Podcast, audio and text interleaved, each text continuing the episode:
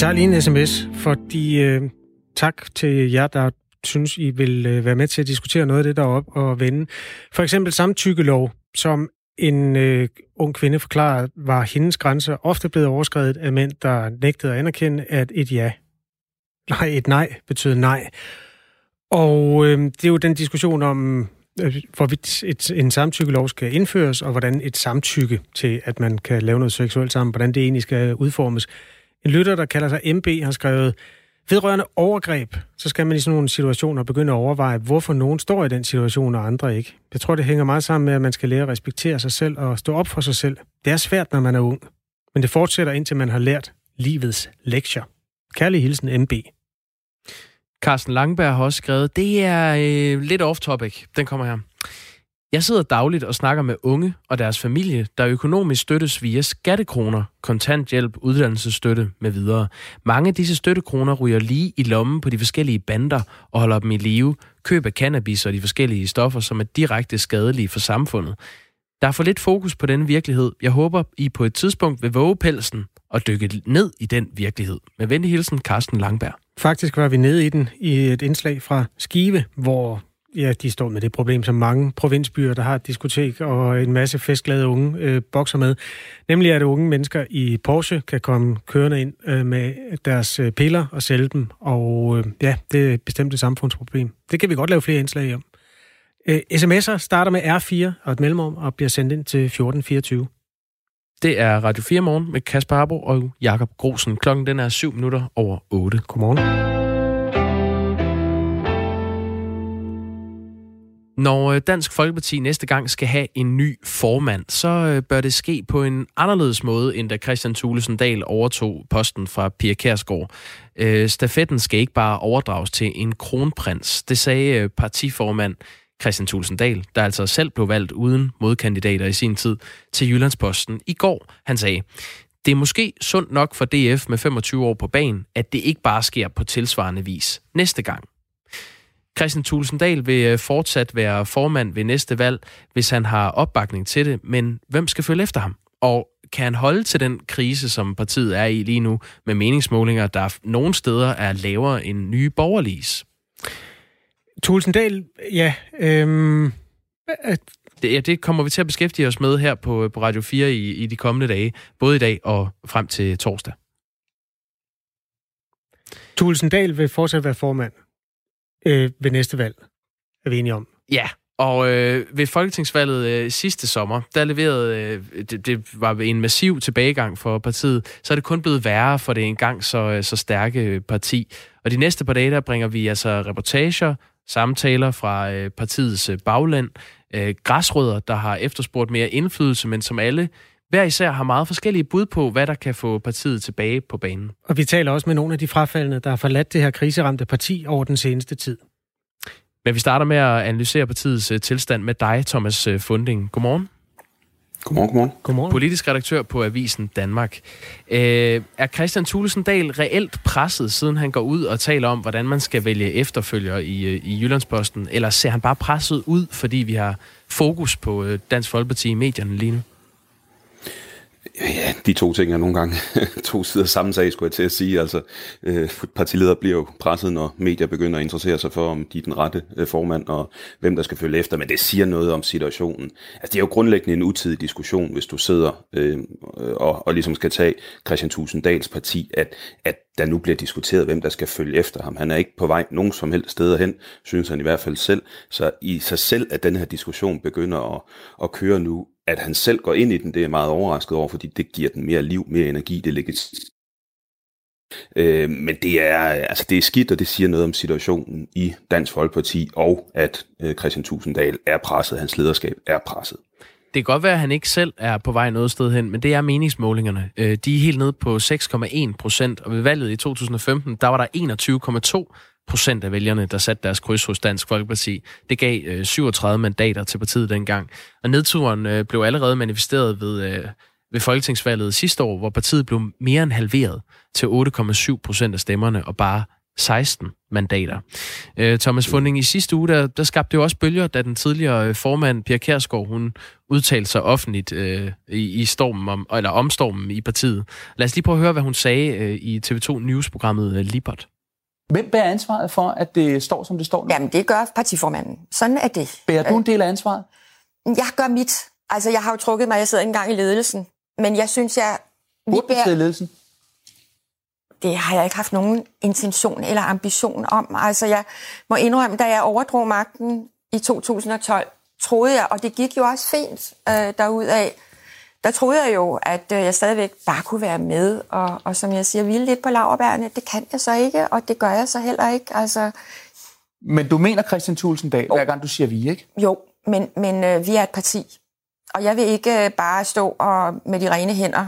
Øh, jeg har også lyst til at og sige, at vi, vi skal alle sammen gøre det bedre.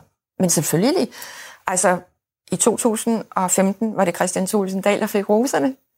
I 2019 får han tislerne, og sådan er det at være partiformand. Nu får han tislerne. Øh, siger Pierre Kærsgaard her bare det, det åbenlyse, altså at man høster både ris og ros som formand, eller er det en mere alvorlig kritik end det, Thomas Funding? Jeg synes, hun siger det åbenlyst. Altså, Dansk Folkeparti er et topstyret parti, så, så det siger jo næsten sig selv, at både, som hun siger, når det går godt, så er det formandens øh, ansvar, og når det går skidt, øh, lige, lige så. Øh, men, men det skal ikke altså forklejne eller noget som helst, der minder om det, hvad det her handler om. Altså, der er uro i Dansk Folkeparti, og jeg må indrømme, jeg troede efter, at, at Anders Vistesen, som nogen måske husker, den tidligere gruppeformand i Europaparlamentet, var ude at kritisere øh, Tusinddal her for, for, for en, en måned eller to siden, Øh, der, altså, det fik han jo håndteret, Christian Tusinddal. Han fik øh, lavet et eller andet kompromis med, med, med, med Vistesen, hvor han fik en, en eller anden udvalgspost internt i DF, og, og, og der var også nogle, noget bøvl med hovedbestyrelsen, at de ville have flere hovedbestyrelsesmedlemmer, at de så fik øh, sådan et eller andet form for øh, samarbejdsudvalg med, med ledelsen. Jeg troede egentlig, at han havde håndteret meget af den kritik og den uro, der var. Men jeg må bare sige, at altså her de seneste, ja, den seneste uge til to, jeg synes, det begynder at tage mere fart igen. Og jeg, øh, altså jeg, jeg er meget spændt på at se, hvad der kommer til at ske her hen over, over sommerferien, øh, det tidlige efterår, sådan sensommeren. Øh, og, og jeg er ikke længere sikker på, øh, at Tusinddal sidder som, som formand, når vi kommer hen til, til nytår. Øh, det, det var jeg for for, øh, altså for, for den her måned til to siden, efter han har håndteret de der ting, det er jeg ikke længere så, så stålsikker på. Hvad kommer til at afgøre, om uh, Tulesendal må, uh, må trække sig? Jamen, det bliver nok meget damen, vi hørte lige før, uh, Pia Kærsgaard. Uh, der er i hvert fald rigtig mange i Dansk Folkeparti, der kigger i hendes retning. Altså, selvom hun ikke hun en, en meget stor Mark Tusinddal, han er ikke ligesom, altså han er ikke formand ligesom Pia Kærsgaard. Han, han kan ikke bare sige, så går vi i den retning, og så følger partiet. Som Pia der, er partiet modnet, så hans lederskab er svagere end hendes, øh, også på grund af de dårlige valgresultater. Men Pia Kærsgaard har stadigvæk, selvom hun ikke er formand, har hun stadigvæk noget af den der gamle magt. Så, så mange sidder og kigger på Pia Kærsgaard og, og, og, og tænker, jamen altså hvis hun går ind på Christian Tusinddals kontor i morgen og siger, Christian, nu er det slut, det her det går ikke, der skal ske noget så er det stadigvæk i Dansk Folkeparti manges forventning, at så vil Christian Tusinddal som konsekvens være nødt til at trække sig. Altså fordi hun simpelthen, det vil selvfølgelig være med en latent trussel om, at hvis du ikke gør det, jamen, så går jeg ud og saver benene væk under dig. Og det vil en formand for Dansk Folkeparti ikke kunne tåle, at den tidligere partistifter, partiejer, Pia Kærsgaard, øh, gør det. Så, så meget afhænger af Pia Kærsgaard, hvordan hun stiller sig i det her. Og det er manges oplevelse i Dansk Folkeparti, at hun er utilfreds med situationen. Spørgsmålet er så, om hun er så utilfreds, at, at hun vil kunne finde på øh, at, at gå så langt som øh, til at, at, at, at gennemtvinge et, et formandsskifte. Det her det er jo altså også et sted, hvor du, der hører Radio 4 morgen, er meget velkommen til at blande dig. Det kan være, at du har en lille politisk kommentator nede i maven. Det er jo ikke nogen beskyttet titel. Eller også er du måske en af de frafaldende, som har forladt... ja, undskyld Thomas, men det er det ikke. Øh... Nej, nej, men det, der er mange mandagstræner, jeg vil bygge ja, selv øh, Der er også mange vælgere, der har forladt Dansk Folkeparti. Det fremgår jo af meningsmålingerne. Og hvis der er en, en særlig grund til det, og hvis den har noget med det her øh, formands... Øh, potentielle formandsskifte at gøre, eller den siddende formand at gøre, så er du rigtig velkommen til at skrive en sms ind, som vi kan øh, bruge til at krydre det her med. Du skriver R4 og en mel- et mellemrum og en besked, og sender den til 1424. Øh, Thomas Funding, der har jo været masser af spekulationer om en, øh, en mulig efterfølger til øh, Christian Thulesen Dahl. Det er både Morten Messerschmidt, øh, René Christensen, øh, Peter Kofod er blevet nævnt. Hvem, hvem mener du står næst i rækken i partiet? Altså lige nu er det klart mit indtryk, at, at Morten Messerschmidt er den, er den eneste reelle potentielle kandidat til den post. Øh, René Christensen kan I, kan I pille ud med det samme. Ham anser jeg slet ikke som, som et reelt øh, bud. Simpelthen af den årsag, at det pres, der lige nu er mod Christian Tusinddal, og dem, der snakker om fornyelse øh, i Dansk Folkeparti, de snakker om, at de vil have sådan en mere værdibetonet profil. De vil sådan tilbage til en profil, der minder om, om Pia Kærsgaard. Øh, og der er René Christensen det modsatte. Altså han er langt hen ad vejen ligesom Christian Tusinddal. Altså han er ham, der har styr på finanslovsforhandlingerne og tallene og alt det der øh, svigermorstrøm og sådan nogle ting. Øh, så, så at det vil ikke give mening, synes jeg, at skifte over til ham. Så ham mener jeg, at man kan pille ud med det samme, og så står det reelt mellem Peter Kofod og, og Morten Messerschmidt. Ja, Peter Kofod, ikke også? Han er da også blevet kaldt uh, mini-tulle. Jo. jo, jo, jo, og han har i virkeligheden, han er måske sådan på en eller anden måde lidt en hybrid mellem Pia Kærsgaard og øh, Tusinddal. Altså han, minitulægger, altså han, i hvert fald i statur og i fremtoning, sådan en fysisk fremtoning, minder han jo meget om øh, Christian Tusinddal, og, og han er også sådan meget ordentlig og høflig og, og så videre.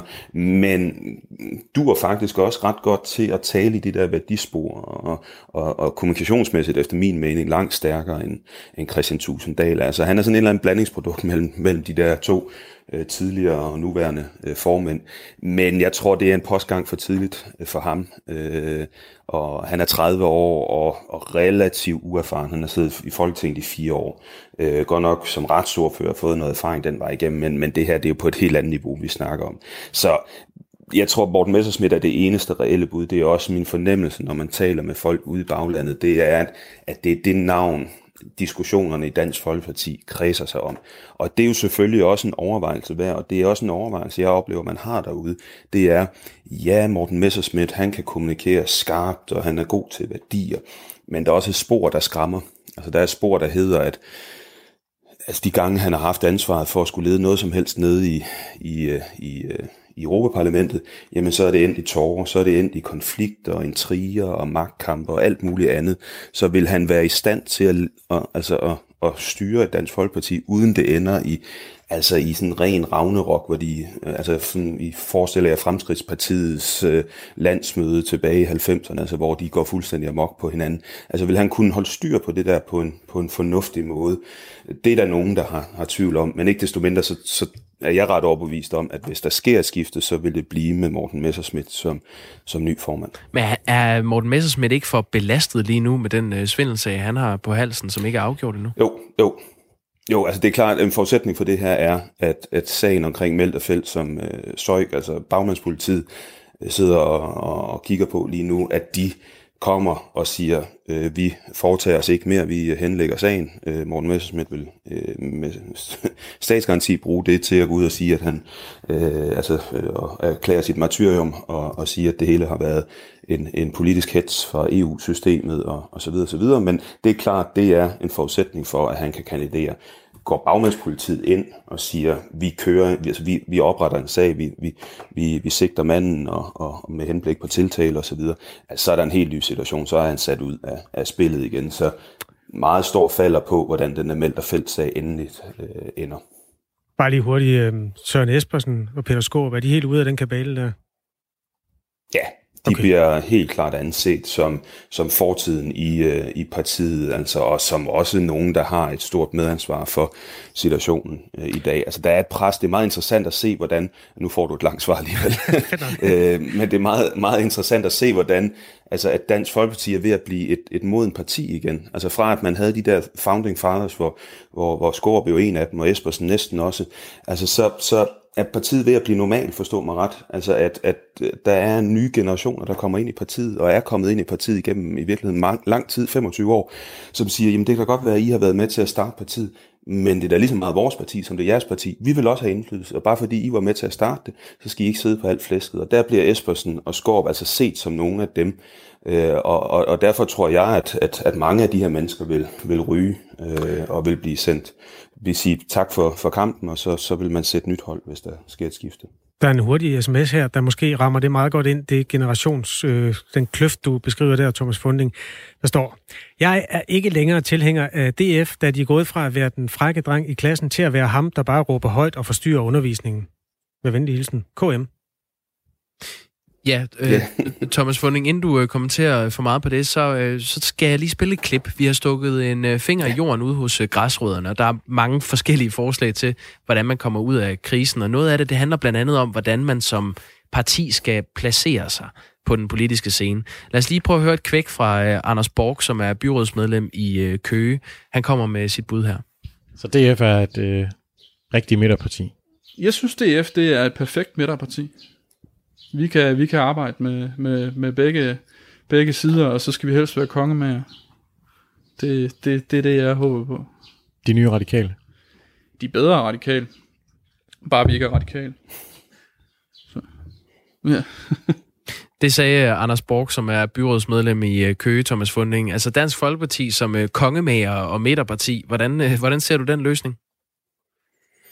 Det er altså, meget urealistisk, skulle jeg sige. Øh, øh, det var jo i et eller andet omfang det, de forsøgte, øh, Christian Tusinddal forsøgte frem mod sidste valg, eller det seneste valg, og, og, og det, der gik så grueligt galt, og det er helt tydeligt, at at, der, at partiet er, på, altså er rykket tilbage i komfortzonen nu her. Altså, de prøver ligesom at genopfinde vinderopskriften fra nullerne og, og, og, og slut 90'erne, altså med sådan klassisk DF, sådan mere over i det, og det siger jeg uden bebrejdelse, det er mere bare sådan en konstatering, øh, over i sådan en populistisk genre øh, med, med skarpe meldinger, værdibetonede meldinger på EU, på, på udlændinge.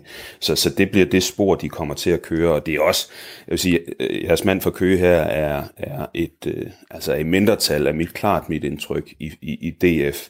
Altså presset lige nu på Christian Tusinddal er, er jeg er sikker på, at Tusinddal nok i virkeligheden er glad for at høre det her, fordi øh, presset på ham lige nu er på at gå meget mere populistisk, og gå meget mere hardcore på, på, på, på sådan mærkesagerne, altså udlændinge og, og EU. Og, og han er jo også blevet, blevet altså har jo så også valgt at, at rykke partiet på EU. Øh, nogen vil sige presset til at rykke partiet på, på EU. Men presset er i den retning, og ikke på sådan en pragmatisk, midtergående retning. Så det, altså, det er jo også bare sådan dybden i, hvad der foregår i Dansk Folkeparti, skal man også lige have med her, fordi det er også en kamp om, hvad, altså, hvad er det for et parti, Dansk Folkeparti skal være? Skal det være et mere sådan symbolpolitisk, populistisk parti, øh, eller skal det være det der pragmatiske parti? Og der står Christian Tusinddal altså for en pragmatisk linje, en indflydelsessøgende linje, hvor der er andre, der står for, for, for noget, noget andet. Og, og lige nu er det, det det andet, der har vind i sejlen. Vi har også talt med Grete Mølvang fra Sydjurs, og hun fastholder, øh, ligesom en del andre, vi har talt med, at øh, Dansk Folkeparti skal være et blåt parti. Altså, når jeg skal sige det, og du spørger mig, så er vi et blåt parti. For jeg er en blå politiker. Jeg bliver aldrig en rød politiker. Så hvis, hvis det var den vej, det endte, så vil jeg gå ud af partiet. Det, det er simpelthen ultimativt krav for mig. Lige her til sidst, øh, Thomas Funding. Hvor, hvor har Dansk Folkeparti flest muligheder? Hos de blå øh, og Jakob Ellemann, eller hos de røde og Mette Frederiksen? Lige nu har de jo i forhold til indflydelse mest øh, at gøre over ved Mette Frederiksen, og de får også nogle muligheder, tror jeg, både i forbindelse med Arne og, og differentieret pension, og måske også øh, på finanslov, hvis Christian Tusinddal ellers har styrken til rent at, at gå ind og, og, og tage forhandlingerne. Øh, og på sigt, så, men altså, de hører hjemme i Blå Blok, det var en del af det, der gik galt, det var, at vælgerne helt grundlæggende blev i tvivl om, hvad er Dansk Folkeparti egentlig for et parti.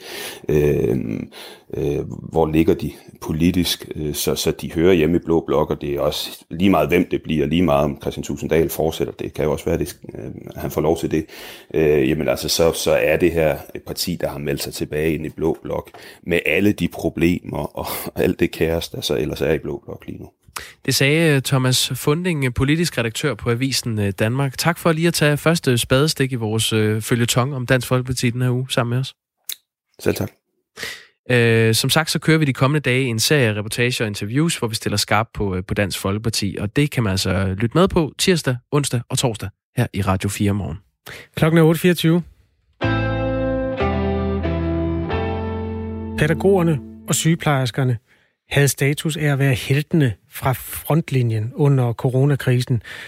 Men det har altså ikke betydet, at mange flere unge søger ind på uddannelserne. På trods af nul ledighed blandt sygeplejersker og et politisk ønske om flere pædagoger i daginstitutionerne, ja, så øh, er der kommet færre ansøgninger, eller i hvert fald knap så mange flere, som man ønsker sig. Sygeplejerske øh, uddannelsen, den fik sølle 121 flere ansøgninger end sidste år, og pædagoguddannelsen, den fik 46 ansøgninger færre end sidste år. Stefan Hermann er formand for de danske professionshøjskoler. Er du skuffet over øh, ansøgertallene? Øh, ja, det er jeg faktisk lidt. Øh, jeg er i hvert fald bekymret øh, over, at ansøgningstallene ikke er bedre. Er det tilfredsstillende, at der ikke er flere? Altså selvfølgelig skal man, man skal huske på, at øh, pædagoguddannelsen og sygeplejerskeuddannelsen er nogle af de mest søgte uddannelser i, i Danmark overhovedet. Det er faktisk de to mest øh, søgte videregående uddannelser. Men når man kigger på det behov, der er, hvor vi får flere og flere plejekrævende ældre, når man ser på, hvor mange flere børn vi får de næste 10 år, øh, og hvor stor en prioritet det her det nyder samfundsmæssigt, så er det dybt bekymrende, at vi har så mange ledige pladser på pædagoguddannelsen, og det er også bekymrende, at der ikke er flere, der vælger at, at søge ind i, i sygeplejefaget. Vi går status over de her kvote 1-ansøgninger til de videregående uddannelser sammen med Stefan Hermann, der er formand for de danske professionshøjskoler, i anledning af, at der i går kl. 12 var deadline for ansøgninger. Der var godt øh, 94.000 mennesker, der havde søgt sig en videregående uddannelse. Det er en stigning på 7% sammenlignet med sidste år, og det er det næsthøjeste antal nogensinde. Men det er altså ikke noget kæmpe boom inden for de to ansøgninger, eller de to uddannelser, som vi øh, fokuserer ind på her.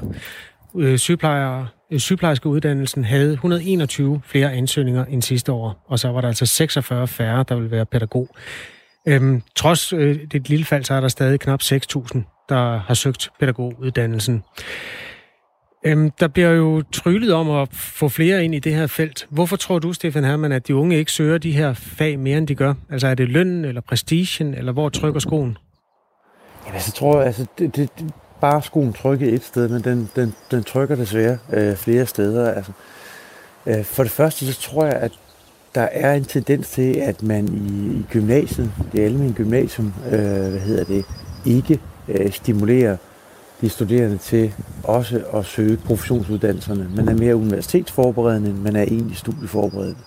Øh, for mange, mange år siden, da jeg var gymnasieelev, mm. der, der var der altså ikke nogen skam at ville være pædagog eller lærer.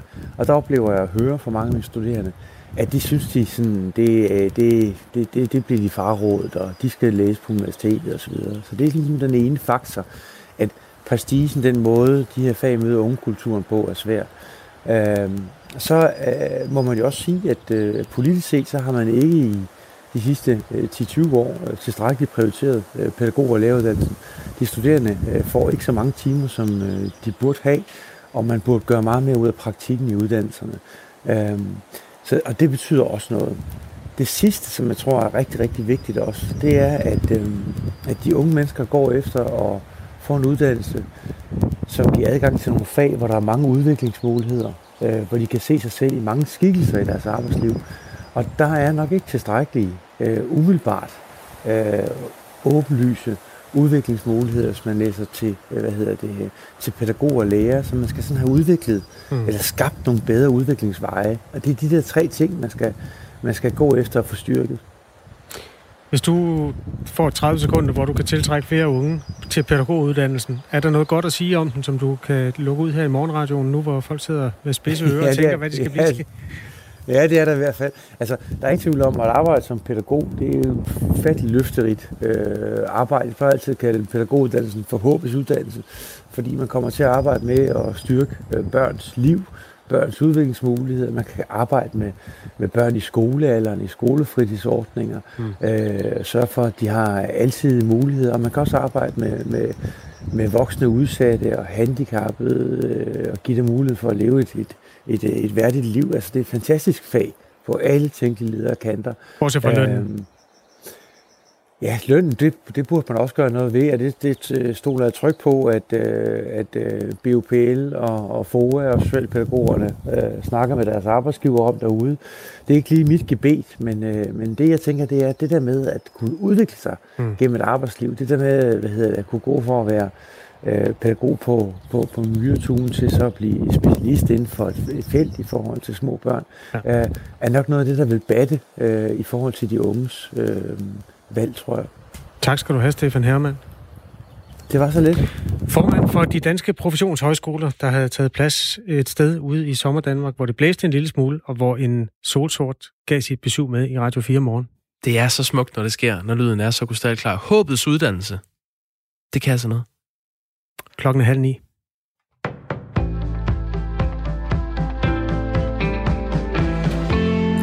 Mange af landets spillesteder risikerer at gå konkurs, når de får lov at genåbne i fase 4 i starten af august måned, skriver DR.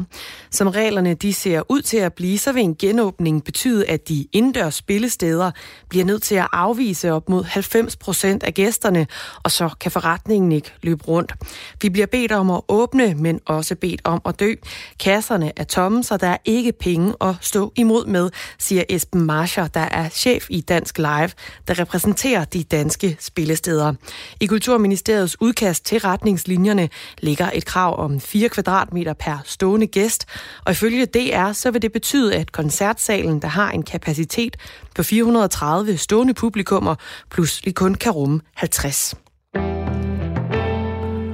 En hidtil hemmeligholdt rapport sår tvivl om grundlaget for en kommende vindmøllepark ved Omø mellem Sjælland og Lolland, skriver Dansk Ornitologisk Forening i en pressemeddelelse. Foreningen er kommet i besiddelse af rapporten fra 2016, der udpeger området i Smålandsfarvandet som et vigtigt fugleområde.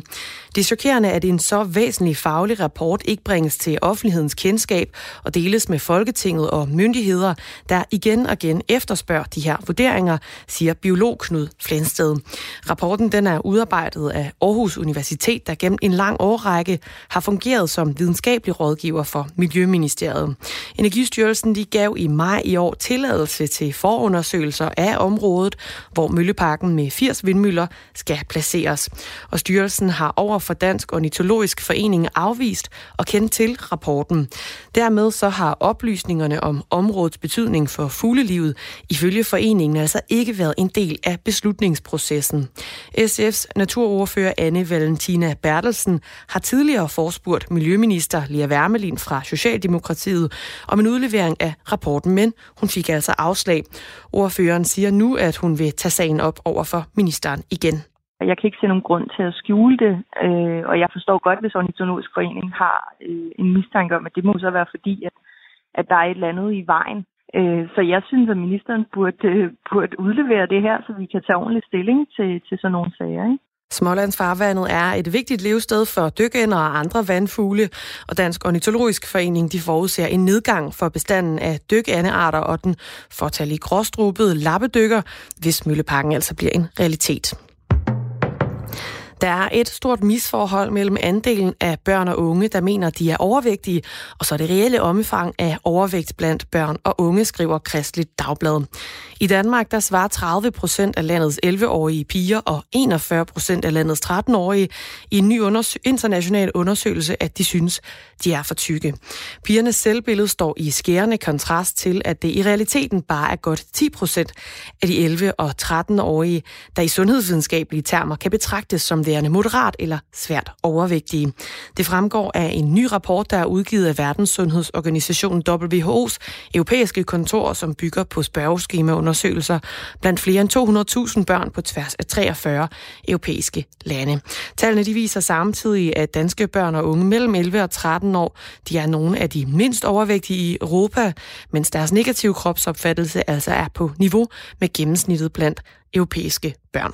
Børns vilkår finder tallene bekymrende og ser dem som et udtryk for et samfund, hvor nogle børn og unge i stigende grad stræber efter det perfekte, lyder det. I dag bliver med byer, der kan være med havl og torden, men der kommer også perioder med lidt eller nogen sol. Temperaturer mellem 13 og 18 grader.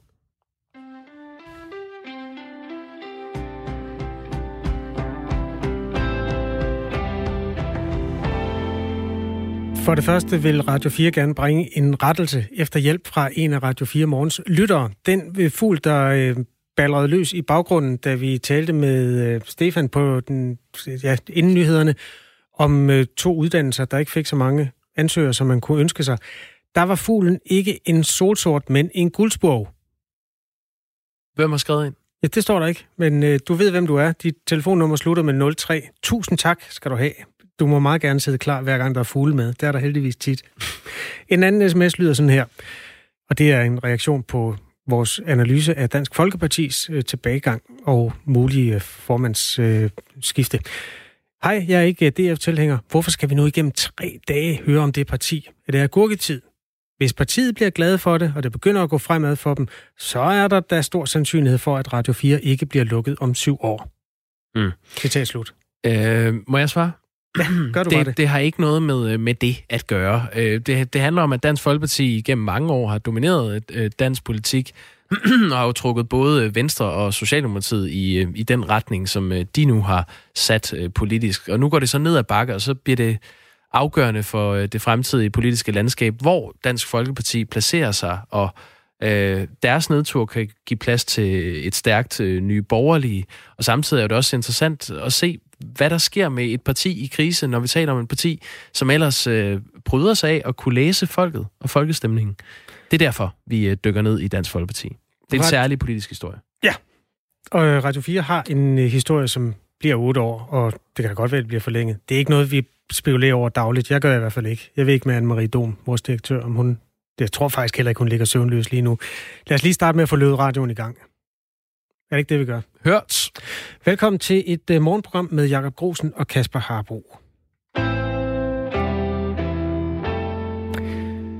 Vi sender aktuel morgenradio hver dag mellem 7 og 9, alle hverdage hen over sommeren. Der skal skaffes nyheder, og vi bliver simpelthen nødt til at have noget hjælp. Og derfor taler vi hver dag med en journalist, der arbejder med at hæle ting hjem i sit lokalområde. I dag skal vi til Nordjylland, som dækkes af Dagbladet Nordjyske, hvor Karen Keinicke er chefredaktør. Godmorgen. Godmorgen, Kasper og Jakob. Godmorgen. Der er jo tre historier, vi skal tale om. Altså, der er den store principielle, og der er den lidt mere sådan personlige, og så har vi en lille skæv til sidst. Og jeg synes, vi skal starte i det principielle hjørne, for I har været ude og interviewe Brian og Trine. Det lyder som et sådan uh, rimelig gængs uh, parforhold. Det spændende er, at Brian og Trine er en og samme person. En transkønnet, som har lidt svært ved at finde et sted at være og folde sig ud i Nordjylland. Hvordan står det til? Ja. Ja, men altså det, det er en af de historier, som vi har valgt at sætte, sætte dagsordenen med i den her uge her i Nordjylland. Det er nemlig sådan uh, historier omkring det, man kalder LGBT plus miljøet.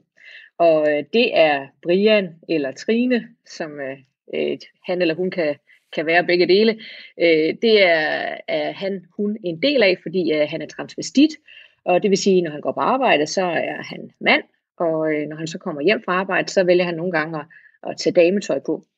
Øh, og øh, nu har det har han gjort i mange år, men øh, og, øh, har, har selvfølgelig hans kone har selvfølgelig vidst det og set ham i dametøj, men han har også haft en stor lyst til at komme ud og, øh, og udleve den her side af sig selv, også ude i, i samfundet, for, fordi at det var så mærkeligt kun at, at vise den ene side af sig selv. Ja. Men øh, Aalborg er utrolig fattig på øh, steder, hvor, øh, hvor folk med, med en eller anden anden seksuel orientering end lige præcis den helt fuldstændig gængse, øh, den, øh, den, den gælder. Så, så Brian, øh, eller ikke faktisk ikke Brian, men Trine har haft øh, problemer med at, at finde et sted, hvor, øh, hvor hun kan gå i byen, når hun gerne vil ud i, i Aalborg. Og det er faktisk et generelt problem, som flere øh, LGBT plus personer, de oplever her i Aalborg. Altså der er simpelthen ikke et sted, øh, hvor, øh, hvor man kan mødes og gå ud, og øh, hvor man kan mødes med ligesindede. Og det har vi valgt at sætte fokus på og fortælle øh, forskellige historier, forskellige menneskers historier om, om det i den her uge. Karen Keinig, øh, det gode spørgsmål er jo, hvorfor er det sådan? Ja, og det, det er faktisk et rigtig godt spørgsmål, fordi Aalborg er, øh, som jo er hovedstaden, kan man sige, i Nordjylland, er jo Danmarks fjerde største by. Og man skulle jo bestemt tro, at øh, der var grundlag for, at man havde et eller andet mødested, øh, som, som man har i mange andre danske byer. Øhm, så, så det er faktisk øh, også lidt sådan en gåde for, øh, for de her, blandt andet for Trine, at, øh, at der ikke er et sted. Øh, hun, øh, hun mener, at det øh, er også er LGBT plus foreningens øh, sådan ansvar at, at, øh, lave et mødested, men øh, opfordrer samtidig også øh, alle andre og, og især værtshusmiljøet i Aalborg til at, til at komme på banen her og skabe et sted, som hun siger, det behøver ikke være et sted, som, øh, som kun er henvendt til LGBT plus personer. Det kan lige så godt være et sted, hvor man bare tydeligt flager, at, øh, at de er altså velkommen her, og at man meget gerne vil have dem som, øh, som kunder. Nu taler du meget om Aalborg, og det er jo meget forståeligt, fordi det er en form for hovedstad for, for Region Nordjylland, men der er jo også, mm. man kan jo også rykke længere øh, op på, ja. På prægen, siger jeg sådan med ja. al den kærlighed. Jeg er kommet meget her i Nordjylland. Øh, hvordan er tolerancen, synes du? Du kommer jo fra en helt anden del af, af Danmark, som oprindeligt ved jeg, fordi du er fynbo. Hvordan oplever ja. du sådan tolerancen over for minoriteter? Jamen, jeg, jeg oplever egentlig ikke, at, der, at det er sådan, at man, øh, at man som, som nogen måske kunne tro, at det er sådan noget med, at man hetser mod folk med en anden seksualitet. Det synes jeg ikke, at, at man ser særlig meget. Men det er virkelig ikke særlig synligt, heller i, øh, i de mindre byer i, i, øh, i Nordjylland. Øh, og det er selvfølgelig et eller andet tegn på, at man ikke har en, måske ikke føler en frihed til at være åben omkring sin, sin seksualitet og tydeligt stå ved den også i, i bybilledet. Og jeg tror, da, det kan man da godt forestille sig, hvis man er et helt ungt menneske og øh, finder ud af det her som 14-15-årig, at man er, er til, til, til sit eget køn, eller har en transseksualitet, eller hvad det nu kan være, at så kan det være ensomt at bo i et meget lille sted, hvor man slet ikke kender til, at der er andre end en selv. Og hvis man så samtidig skal tage bus og tog, ikke bare til Aalborg, som måske i forvejen er er nogle, en time eller mere væk, men så øh, længere ned i landet til Aarhus for at møde nogen, så, øh, så er det jo en ret stor opgave for, for et ungt, men, ungt menneske. Så jeg, jeg, synes, øh, jeg synes, der er et problem her, og jeg synes, det, det er noget af, at man bør tage på sig, og ikke nødvendigvis øh, fra de offentlige side, men som øh, civilsamfund, og på en eller anden måde at skabe et, et miljø for det her. Hvor, hvor mange har I talt med, ud over øh, Trine her, som, som medvirker i artiklen? Altså, vi har faktisk talt med en del, Øh, det er, har været er sådan et større projekt, hvor vi så øh, i løbet af den næste uges tid bringer interview med forskellige personer, øh, som har hver, hver sin historie selvfølgelig, men som alle sammen sådan peger lidt i den samme retning, nemlig det her med, at, det, at der ikke er så meget miljø. I dag har vi også øh, Gustav i avisen, som, øh, og også på nettet senere i dag, som er 26 år og som er, er homoseksuel, øh, og som bor i Aalborg, og han har det her med, at når han skal ud, så, så kan han udelukkende bruge, eller han kan ikke gå ud og møde sig øh, en, øh, en mulig kæreste, og det synes han er, at, er, ja, er trist, fordi det der med, at man skal møde folk over Tinder, øh, eller sådan en anden dating-app, øh, Grindr, det, tror jeg, så den, Ja, det kan være. Jeg har ikke så meget forstand på det. Øh, men han synes, det er, det, det er sådan meget begrænsende, fordi alt det der spontanitet, som er også noget af det smukke ved at møde et andet menneske, som, øh, som man godt kan lide og er seksuelt interesseret i, det går jo lidt fløjten, øh, når det foregår udelukkende over apps.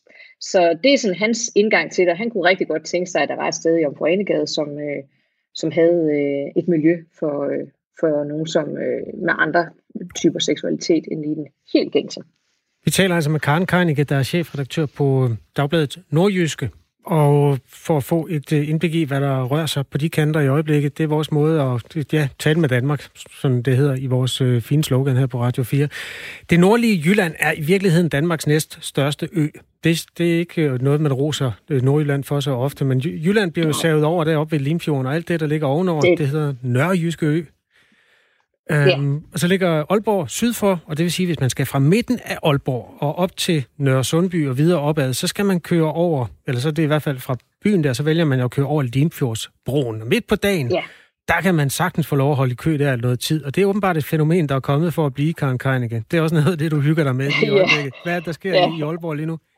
Ja, men altså man kan sige, at alle, der kender bare lidt til Aalborg, ved jo, at det er sådan en netop en trafikalt klemt by, fordi vi jo på mange andre måder heldigvis ligger op ad Limfjorden og med alle de skønne ting, der følger med. Men det er jo så virkelig også begrænsende, fordi der kun er øh, tunnelen, og så, øh, som ligger øh, lige øst for byen, og så øh, Limfjordsbroen, som øh, ligger lige midt ved, ved bymidten. Der er kun de to overgange, hvis man skal med bil over, over Limfjorden ved Aalborg. Så, øh, så den, øh, der er bare altid øh, klemt på trafikken. Og nu er det sommer. Og det har været corona. Og det vil sige, så har øh, sommer er normalt også øh, øh, virkelig det her tidspunkt, hvor øh, kommunen beslutter sig for at lave en masse asfaltarbejder og alt muligt andet. Og det har man også gjort herop.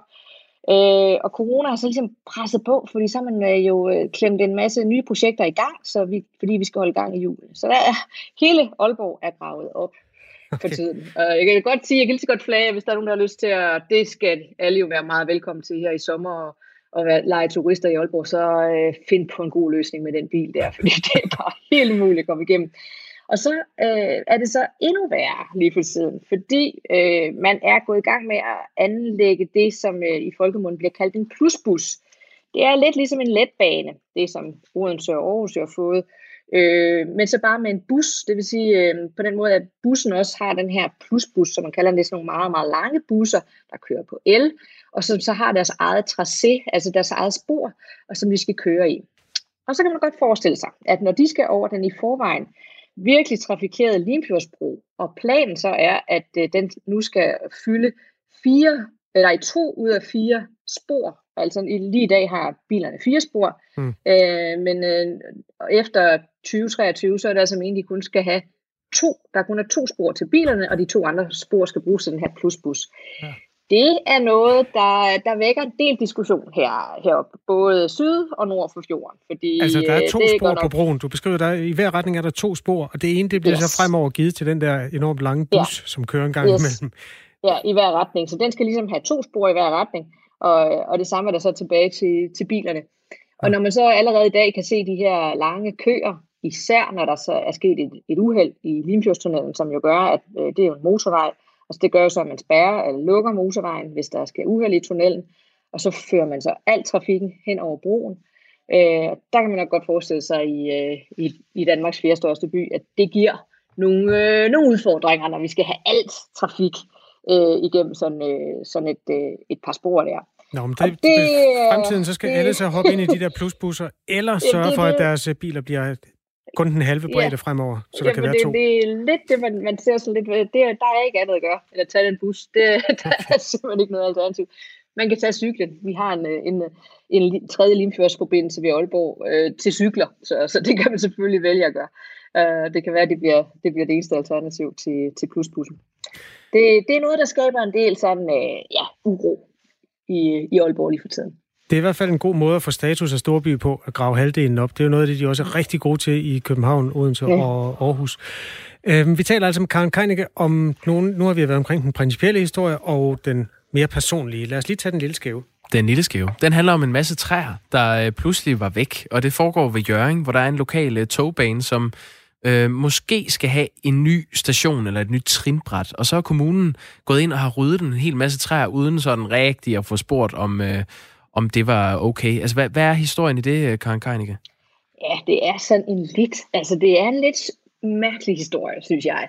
Jeg tror sådan set, trinbrættet, det er at sikkert, at det bliver til noget. Det, det skal ligge øh, her i, i nærheden af Jørgen og tæt på øh, øh, uddannelsesinstitutioner og, og øh, sygehus. Mm. Og det har man valgt at, at etablere, og det gør man selvfølgelig også med statspenge, og så også nogle kommunale kroner. Det, der så er sket, det er, at man for længe siden fik øh, bestemt, at man skulle lave det her trin, trinbræt, så øh, blev man så også enige om, at en del af det skulle være en sti, der gik langs øh, banelægemet, så man let kunne komme øh, hen til uddannelsesinstitutioner og, og, og sygehus osv. Og, og så virker det som om kommunen lidt, ah, de er ikke sådan helt sikre på, at øh, de alligevel vil lave den sti. Den, den er måske lidt overflødig, men man vil jo gerne have pengene. Og så virker det lidt til, at man nu har fældet de der træer, som jo står lige oppe af folks haver, og som så gør, at, øh, at det, som tager støjen fra, fra jernbanen, og, og samtidig også øh, kigget til, til jernbanen, dem har man fældet, så man ligesom har gjort klar til stien. Øh, og det har man ikke rigtig fortalt de her borgere. Man har jo, man har slået op på Facebook, men øh, det er øh, alligevel sådan en lille smule laissez øh, agtig måde at, øh, at øh, inkludere sine borgere på, når når det handler om, om noget, der er så tæt på, som, øh, som træer i ens øh, baghave. Det er i hvert fald sådan så noget med, at samtidig- der er en af dem, der synes, øh, ja for det første, at, øh, at den der lydisolering, som han har befundet sig bagved, den er Mm. ligesom væk, så togene, de er meget nemme at høre. Og så det der citat med indbrud, kan du læse det op, Grusen? Du sidder med artiklen. Øh, der er jo mange citater, Kasper. Der det er et af de du første. Nu skal vi se her. Øhm...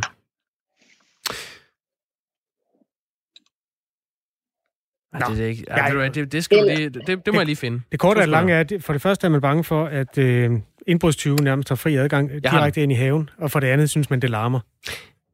Øh, Jeg forstår også beboernes bekymring for indbrud, men jeg tror nu, at strækningen hurtigt vil lukke sig igen, hvis stien ikke bliver etableret. Det tror jeg, vi kan plante os ud af og måske sætte nogle hegn op. Under alle omstændigheder var vi nødt til at tynde ud på strækningen af hensyn til sikkerheden. Nogle træer var i fare for at falde ned på skinnerne, og det var jo selvsåede træer, en blanding af løv og nåletræer op til 40 år gamle. Der er alt... Ja, altså det her citat, det viser jo meget godt det der med, at nu man har været hen inden og fælde, og øh, man har gjort klar til en sti, og det er også meget tydeligt på billederne, man har ligesom ryddet, så der er plads til en sti.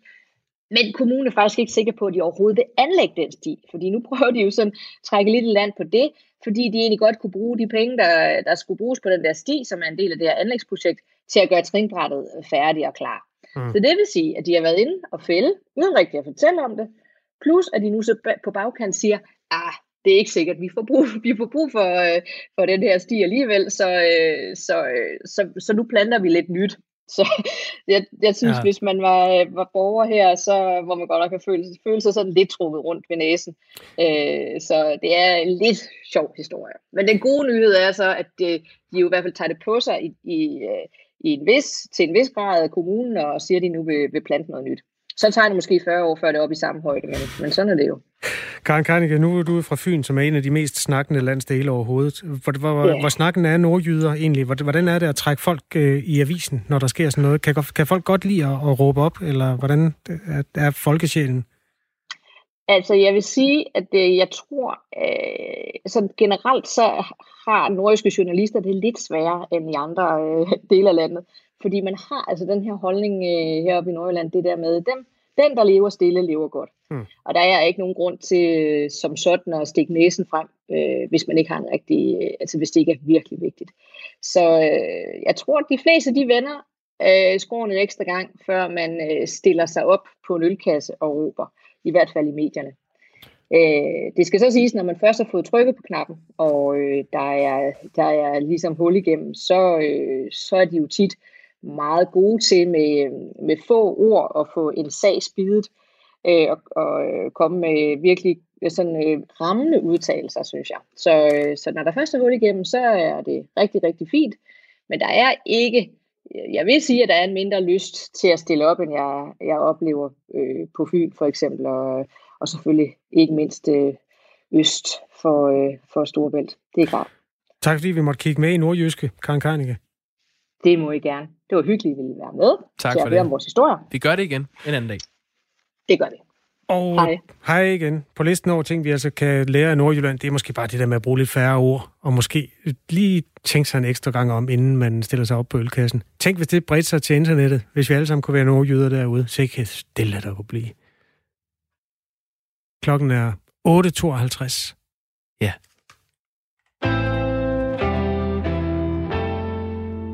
Og så en masse ord igen, for jeg står her og knitrer med en papiravis. Det er dagens information, Kasper. På forsiden, der kan man læse, Nye oplysninger vækker hård kritik af nedlukningen af domstolene under øh, coronakrisen. Og det er en, øh, en række juridiske eksperter, der øh, her i, i Information i dag har vurderet, at nedlukningen af Danmark kan være foregået på kanten af grundloven i forhold til grundlovens princip om, at øh, domstolene er uafhængige. Altså princippet om, at domstolene ikke må styres eller bestemmes over af andre end øh, sig selv. Tænketanken Justitia Information har fået agtindsigt i øh, mailkorrespondencer, der blandt andet viser, at øh, Justitsministeriet har været med til at bestemme, hvilke slags retssager domstolene skulle prioritere. Og øh, advokat Jonas Christoffersen, der har lavet en rapport netop om domstolenes ageren under corona, siger til Information, jeg er forsigtig med at råbe grundlovsbrud, men på det foreliggende grundlag har jeg svært ved at se, at det, der er foregået, er i overensstemmelse med grundloven. Godmorgen, øh, Christian Hegård. Godmorgen. Godmorgen. Retsordfører i Radikale Venstre. I aftes øh, har du på baggrund af den her artikel fra Information bedt regeringen om en redegørelse for det her forløb. Hvad er den negative konsekvens af, at de har blandet sig under en øh, krise som coronakrisen? Jamen, helt grundlæggende har vi jo i Danmark, som vi jo selv også påpeger, en øh, adskillelse af magten, altså en magtens tredeling. Det betyder grundlæggende, at domstolene skal passe sit, og regeringen skal passe sit. Og det der er jo noget, der tyder på i, de her, i den her artikel fra Information, det er dels, at øh, regeringen har øh, på en eller anden måde øh, gjort, så der påvirket øh, domstolene til at lukke ned, og ikke mindst påvirke, hvad er det for nogle sager, som domstolene så skulle, skulle fremme. Og der er det bare det helt grundlæggende, at øh, domstolene skal altså holde nallerne væk øh, fra, eller regeringen skal holde nallerne væk fra, fra domstolene. Og det kan man jo så tvivl om, det er sket i de her artikler, og derfor har jeg bedt om, øh, om en redegørelse, for man kan jo ikke bare sådan tage for givet, øh, at, at man bare sådan lige kan tilsidesætte grundloven. Altså, det er ret alvorligt, hvis grundloven er tilsidesat, for det er ganske mange rettigheder, der fremgår af det. Så hvis man kan tilside, tilsidesætte en rettighed, så kan man jo tilsidesætte resten af grundloven. Christian Hegård, jeg tager lige lidt øh, et udpluk af det mest opsigtsvækkende for den her artikel i Information. Øhm, I et vedhæftet notat i en mail den 11. marts, altså dagen, hvor øh, Mette Frederiksen lukkede Danmark ned, der fik domstolene rundt omkring i landet at vide, at man har øh, fra, fra Justitsministeriets øh, side har valgt, at øh, sager som for eksempel straffesager og civile sager skulle udsættes. Og det er altså et anlæggende, som, øh, som kun domstolene har hjemmel til at vurdere, og altså ikke politikerne. Øh, dokumenterne, informationer fået fat i, viser også, at Justitsministeriets departementschef Johan de Gard forsøgte at øh, påvirke domstolene til at prioritere konkrete sager, som regeringen havde en interesse i, særligt højt. Hvis den her redegørelse kommer til at vise, at grundloven er blevet brudt. Hvad vil du så gøre, Christian Hegård? Men jeg synes, det er lidt tidligere at ligesom tage for givet, at grundloven er brudt. Og derfor har jeg i går aftes, da jeg læste de her artikler, stillet en, øh, en lang række spørgsmål, fordi det man i hvert fald ved, det er, jamen regeringen kan i hvert fald ikke lukke Folketinget. Det må være op til Folketinget at holde åbent eller ej. Og der har Folketinget så selv valgt i den her coronakrise at drosle lidt ned for, for lovgivningsarbejdet, som man har haft færre ting at, at gøre med i Folketingssalen. På samme måde skal det altså være op til domstolene, om de er åbne eller ej, eller øh, åbne i mindre omfang øh, end, end normalt. Og det er det, man kan være lidt i tvivl om, når man læser de her artikler. Hvad er det egentlig, der, der er op og ned? Så det er det, vi må til bunds i. Og, og inden vi er kommet det, så synes jeg altså, det er lidt for tidligt at sige, at det skal have de og de konsekvenser, at det må vi lige øh, til bund sige, før vi kan konkludere noget på. Coronakrisen har jo været en særlig tid. Øh, prøv lige at forklare igen, Christian Hegård, hvad den negative konsekvens er af, at, øh, at de har blandet sig regeringen under den her krise. Jamen, hvis det viser sig, at regeringen har blandet sig i, øh, om domstolene skulle holde åbent eller ej, øh, og prioritere deres sager, jamen så har man jo ikke spillet på hver sin banehalvdel, som grundlovens paragraf 3 og magtens tredeling jo egentlig foreskriver, at man skal. Og man kan jo ikke bare til, tilsidesætte en regel i grundloven, for der fremgår rigtig mange vigtige regler i grundloven. Det er jo sådan set det, der er fundamentet for store dele af vores demokrati og mange af vores frihedsrettigheder som ytringsfrihed, øh, privat ejendomsret, foreningsfrihed, alle de her ting. Så hvis man kan tilsidesætte en af dem bare sådan uden videre, så kan man i princippet også tilsidesætte resten. Og derfor er grundloven så vigtigt et fundament for vores samfund og for vores retsstat, at det kan man altså ikke bare tilsidesætte, og derfor skal vi til bund til det her, og derfor har jeg bedt om en redegørelse. Mm. Som, som du selv nævnte, Christian Hegård, så er der en række juridiske eksperter, som er ude at sige, at det her det, det tyder på et grundlovsbrud. Øhm, vil du ikke sige her i radioen, hvad du synes en mulig konsekvens skal være? Jamen, det synes jeg er, for tidligt at sige, inden øh, at, at det ligesom er. I læste op før, at en af eksperterne sagde, at på det foreliggende grundlag kan det tyde på, at der, at der er tale om et uh, grundlovsbrud. Det vil sige, at der ligger allerede i, i det et vist forbehold på det foreliggende grundlag. Mm. Og derfor synes jeg, at vi skal udbygge det grundlag først og fremmest, så vi har et, et tydeligere grundlag at, at vurdere det øh, ud fra. Jeg, jeg er politiker, og derfor vil jeg jo gerne øh, give, give mig selv et så godt beslutningsgrundlag som muligt. Men inden da vil jeg altså ikke fælde nogen dom. Det synes jeg vil være, være for utidigt at gøre. Okay. En næse til ministeren? Ja, jeg, vil, jeg, jeg synes ikke, at jeg vil fælde nogen dom eller gøre noget som helst, inden man ligesom har det, det fulde beslutningsgrundlag. Okay. Så alle de der ting, det er, det er alt, alt for tidligt at spekulere i, selvom jeg godt kan forstå, det er lidt spændende for jer journalister. Det er det nemlig. Jeg skulle til at spørge dig, om du synes, nogen skal fyres, men det gider jeg ikke engang spørge dig om, for du siger nok, at nu venter vi lige på, hvad den her redegørelse siger. Det er korrekt. Ja. Christian Hegård, øh, retsordfører for øh, det radikale venstre. Tak fordi du var med. Den tak, og godmorgen. Godmorgen. Godmorgen. Du hører Radio 4 morgen de næste 50 sekunder. Derefter er der altså sommertid med Camilla Due, og det er jo også øh, den dag, hvor vi sender tæt på, og lidt senere verdens lykkeligste arbejdsmarked. Ja, og hvis det der overhovedet er en god morgen, fordi Ennio Morricone er død, 91 år gammel. Ja. Den italienske filmkomponist. Det rapporterer det italienske nyhedsbureau ANSA ifølge Reuters. Han har jo modtaget øh, stor heder for sin musik til film, heriblandt uh, Sergio Leones Spaghetti Westerns. Skal vi ikke slutte på lidt musik? Bare 20 sekunder. Jo, men prøv lige at cheer op. Man bliver 91. Det er jeg ligeglad med. Det er simpelthen... Prøv at høre det. Det er guld, det her.